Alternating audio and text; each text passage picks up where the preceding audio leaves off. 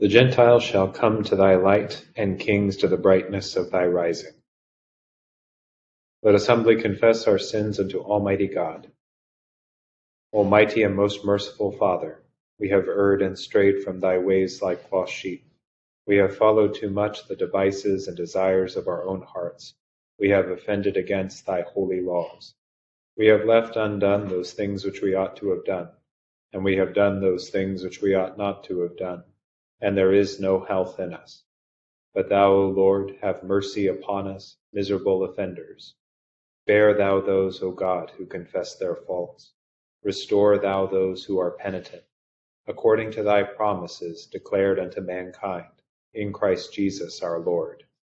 And grant, O most merciful Father, for his sake, that we may hereafter live a godly, righteous, and sober life, to the glory of thy holy name. Amen. The Almighty and merciful Lord grant you absolution and remission of all of your sins, true repentance, amendment of life, and the grace and consolation of his Holy Spirit. Amen. Our Father, who art in heaven, hallowed be thy name. Thy kingdom come, thy will be done, on earth as it is in heaven. Give us this day our daily bread, and forgive us our trespasses, as we forgive those who trespass against us. And lead us not into temptation, but deliver us from evil. For thine is the kingdom, and the power, and the glory, forever and ever. Amen. O Lord, open thou our lips, and our mouth shall show forth thy praise. Glory be to the Father, and to the Son, and to the Holy Ghost. As it was in the beginning, is now, and ever shall be, world without end. Amen. Praise ye the Lord. The Lord's name be praised. Psalm 29 and Psalm 98, starting on page 373. Ascribe unto the Lord, O ye mighty. Ascribe unto the Lord worship and strength. Ascribe unto the Lord the honor due unto his name. Worship the Lord with holy worship. The voice of the Lord is upon the waters. It is the glorious God that maketh the thunder. It is the Lord that ruleth the sea. The voice of the Lord is mighty in operation. The voice of the Lord is a glorious voice. The voice of the Lord breaketh the cedar trees. Yea, the Lord breaketh the cedars of Lebanon. He maketh them also to skip like a calf, Lebanon also and Syrian, like a young unicorn. The voice of the Lord divideth the flames of fire. The voice of the Lord shaketh the wilderness. Yea, the Lord shaketh the wilderness of Kadesh. The voice of the Lord maketh the hinds to bring forth young, and strippeth bare the forests. In his temple doth everything speak of his honor. The Lord sitteth above the water flood, and the Lord remaineth a king forever. The Lord shall give strength unto his people. The Lord shall give his people the blessing of peace. Psalm 98. O sing unto the Lord a new song, for he hath done marvelous things. With his own right hand and with his holy arm hath he gotten himself the victory. The Lord declared his salvation. His righteousness hath he openly showed in the sight of the heathen. He hath remembered his mercy and truth toward the house of Israel, and all the ends of the world have seen the salvation of our God.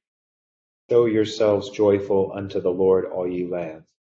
Sing, rejoice, and give thanks. Praise the Lord upon the harp, sing to the harp with a psalm of thanksgiving. With trumpets also and shawms, O show yourselves joyful before the Lord, the King. Let the sea make a noise, and all that therein is, the round world, and they that dwell therein. Let the floods clap their hands, and let the hills be joyful together before the Lord, for he is come to judge the earth. With righteousness shall he judge the world, and the peoples with equity. Glory be to the Father, and to the Son, and to the Holy Ghost. As it was in the beginning, is now, and ever shall be, world without end. Amen. Here begins the 49th chapter of the book of Isaiah. Listen, O coastlands, to me, and take heed, you peoples from afar. The Lord has called me from his womb. From the matrix of my mother he has made mention of my name, and he has made my mouth like a sharp sword. In the shadow of his hand he has hidden me, and made me a polished shaft. In his quiver he has hidden me. And he said to me, You are my servant, O Israel, in whom I will be glorified. Then I said, I have labored in vain. I have spent my strength for nothing and in vain. Yet surely my just reward is with the Lord, and my work with my God. And now the Lord says, Who formed me from the womb to be his servant, to bring Jacob back to him, so that Israel is gathered to him. For I shall be glorious in the eyes of the Lord, and my God shall be my strength. Indeed, he says, It is too small a thing that you should be my servant, to raise up the tribes of Jacob, and to restore the preserved ones of Israel. I will also give you as a light to the Gentiles, that you should be my salvation to the ends of the earth. Thus says the Lord, the Redeemer of Israel, their Holy One, to him whom man despises, to him whom the nation abhors, to the servant of rulers. Kings shall see and arise, princes also shall worship, because of the Lord who is faithful, the Holy One of Israel, and he has chosen you. Here ends the first lesson. My soul doth magnify the Lord, and my spirit hath rejoiced in God my Saviour, for he hath regarded the lowliness of his handmaiden. For behold, from henceforth all generations shall call me blessed, for he that is mighty hath magnified me, and holy is his name. And his mercy is on them that fear him throughout all generations. He hath showed strength with his arm, he hath scattered the proud in the imagination of their hearts. He hath put down the mighty from their seat, and hath exalted the humble and meek. He hath filled the hungry with good things, and the rich he hath sent empty away. He, remembering his mercy, hath holpen his servant Israel, as he promised to our forefathers, Abraham and his seed forever. Glory be to the Father, and to the Son, and to the Holy Ghost, as it was in the beginning, is now, and ever shall be, world without end. Amen. Here begins the 15th verse of the 3rd chapter of the Gospel of St. Luke. Now as the people were in expectation, and all reasoned in their hearts about John, whether he was the Christ or not, John answered, saying to all, I indeed baptize you with water, but one mightier than I is coming, whose sandal strap I am not worthy to loose. He will baptize you with the Holy Spirit and fire. His winnowing fan is in his hand, and he will thoroughly clean out his threshing floor, and gather the wheat into his barn, but the chaff he will burn with unquenchable fire. And with many other exhortations he preached to the people. But Herod the Tetrarch, being rebuked by him concerning Herodias, his brother Philip's wife, and for all the evils which Herod had done, also added this, above all, that he shut John up in prison. When all the people were baptized, it came to pass that Jesus also was baptized. And while he prayed, the heaven was opened, and the Holy Spirit descended in bodily form like a dove upon him. And a voice came from heaven, which said, You are my beloved Son, in you I am well pleased. Here ends the second lesson. Lord, now lettest thou thy servant depart in peace, according to thy word. For mine eyes have seen thy salvation, which thou hast prepared before the face of all people, to be a light to lighten the Gentiles, and to be the glory of thy people Israel. Glory be to the Father, and to the Son, and to the Holy Ghost. As it was in the beginning, is now, and ever shall be, world without end. Amen. I believe in God, the Father Almighty, maker of heaven and earth, and in Jesus Christ, his only Son, our Lord, who was conceived by the Holy Ghost, born of the Virgin Mary, suffered under Pontius Pilate, was crucified, dead, and buried. He descended into hell. The third day he rose again from the dead.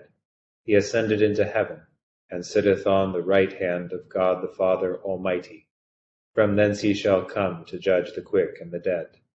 I believe in the Holy Ghost, the Holy Catholic Church, the communion of saints, the forgiveness of sins, the resurrection of the body, and the life everlasting. Amen. The Lord be with you. And with thy spirit. Let us pray. O Lord, show thy mercy upon us. And grant us thy salvation. O Lord, save the state. And mercifully hear us when we call upon thee. Endue thy ministers with righteousness. and make thy chosen people joyful. O Lord, save thy people. And bless thine inheritance. Give peace in our time, O Lord. For it is thou, Lord, only that makest us dwell in safety. O God, may clean our hearts within us. And take not thy Holy Spirit from us. O God, who by the leading of the star didst manifest thy only begotten Son to the Gentiles, mercifully grant that we, who know thee now by faith, may after this life have the fruition of thy glorious Godhead, through the same thy Son, Jesus Christ our Lord. Amen. O God, from whom all holy desires, all good counsels, and all just works do proceed, give unto thy servants that peace which the world cannot give, that our hearts may be set to obey thy commandments, and also that by thee, we, being defended from the fear of our enemies, may pass our time in rest and quietness, through the merits of Jesus Christ our Savior. Amen. Lighten our darkness, we beseech thee, O Lord, and by thy great mercy defend us from all perils and dangers of this night, for the love of thy only Son, our Savior, Jesus Christ. Amen. Good evening to all. Happy Epiphany Eve. We turn to our attention to the thematic shift into the Epiphany season now. Our lessons tonight give us a preview of what are some of the concerns we'll be addressing there.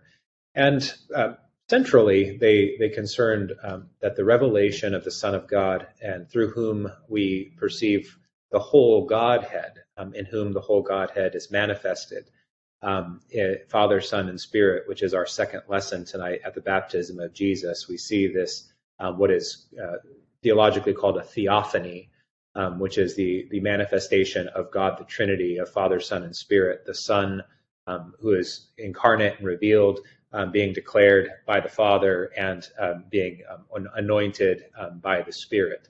And so the Father and Son in the unity of the Holy Spirit, this is a revelation of the eternal relations of God within himself, of these three divine persons who are one God. As we near that, we start to see how that this epiphany, this theophany, is this monumental event around which is a kind of, it's like if you were to take a still pond and throw a pebble into it, there's a ripple that's observed in every direction from the disruption that event causes. And biblical epiphanies are a lot like that, in the sense that they have an effect that happens before them, but then also an effect that anticipates them, that seen in the aftermath is shown to be that which anticipated the thing that was about to happen. So we can look at John the Baptist's ministry in Luke chapter 3 as an anticipation, and his prophetic messages to the people of Israel as an anticipation of the ministry of Jesus Christ. And also that the world's rejection of John, in this case, Herod Antipas, who puts John in prison and tries to silence his message because he is personally indicted by it. This is going to be, again, a forerunning and a foreshadowing of Jesus' own ministry as he is rejected by the world.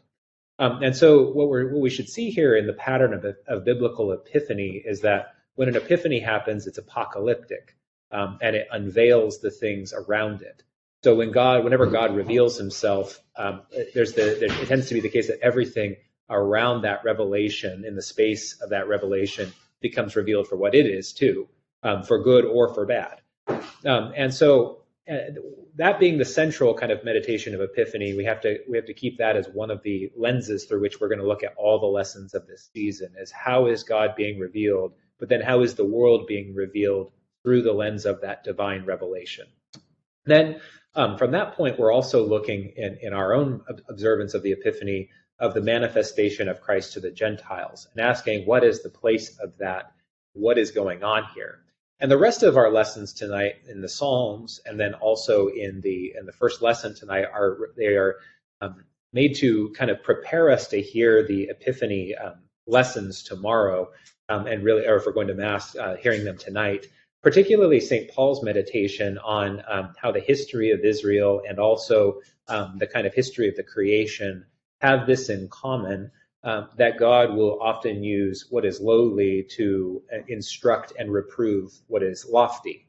And Luke will use what is far off to instruct and reprove and order and correct what is near, or you know, ostensibly near.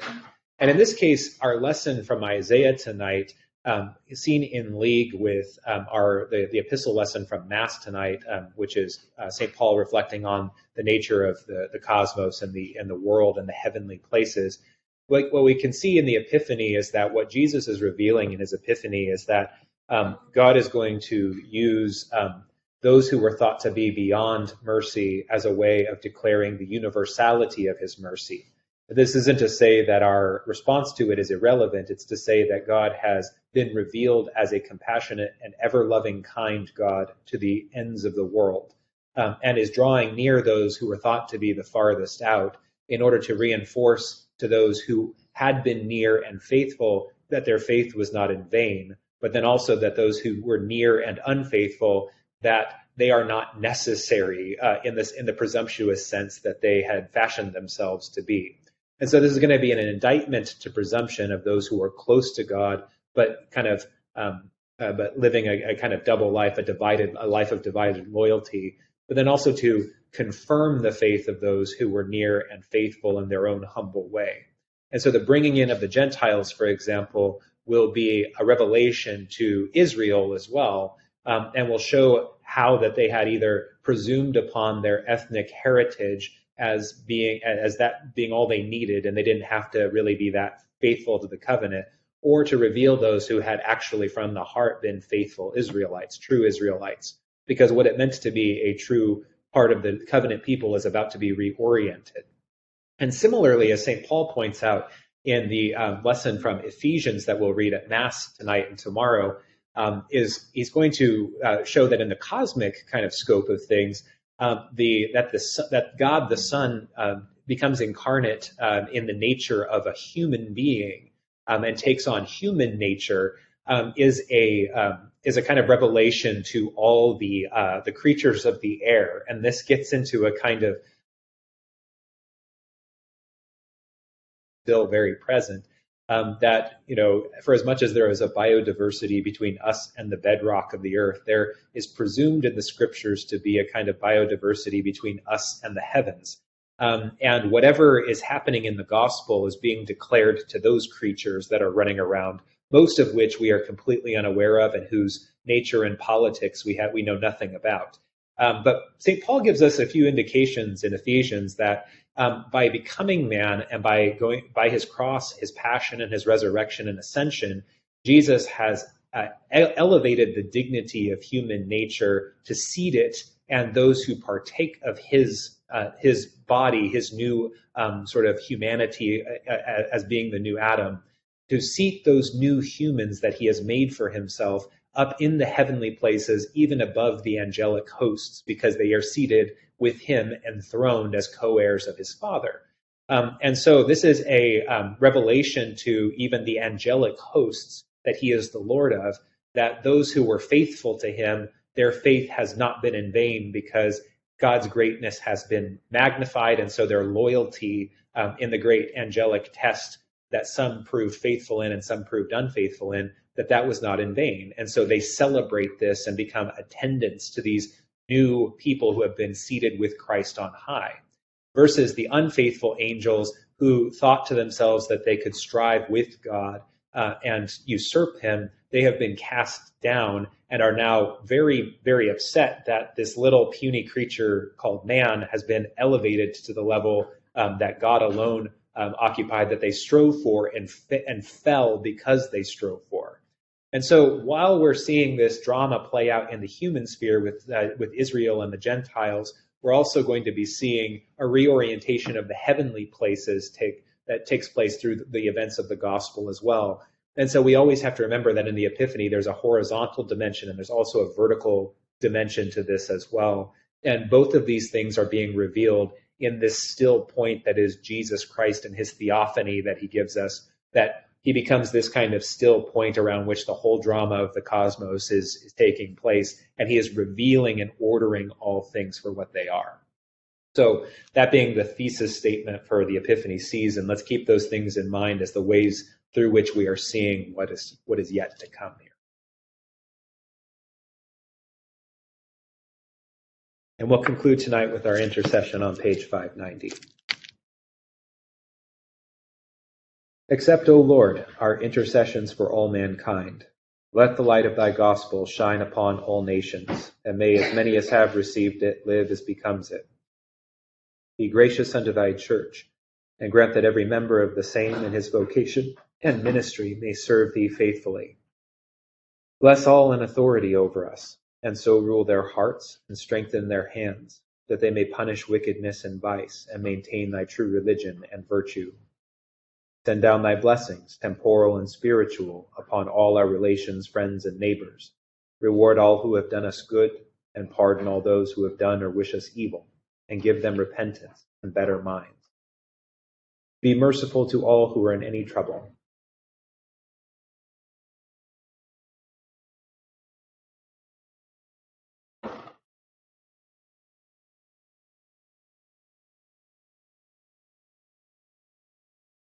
And do thou, the God of pity, administer to them according to their several necessities, for his sake who went about doing good, thy Son, our Savior, Jesus Christ.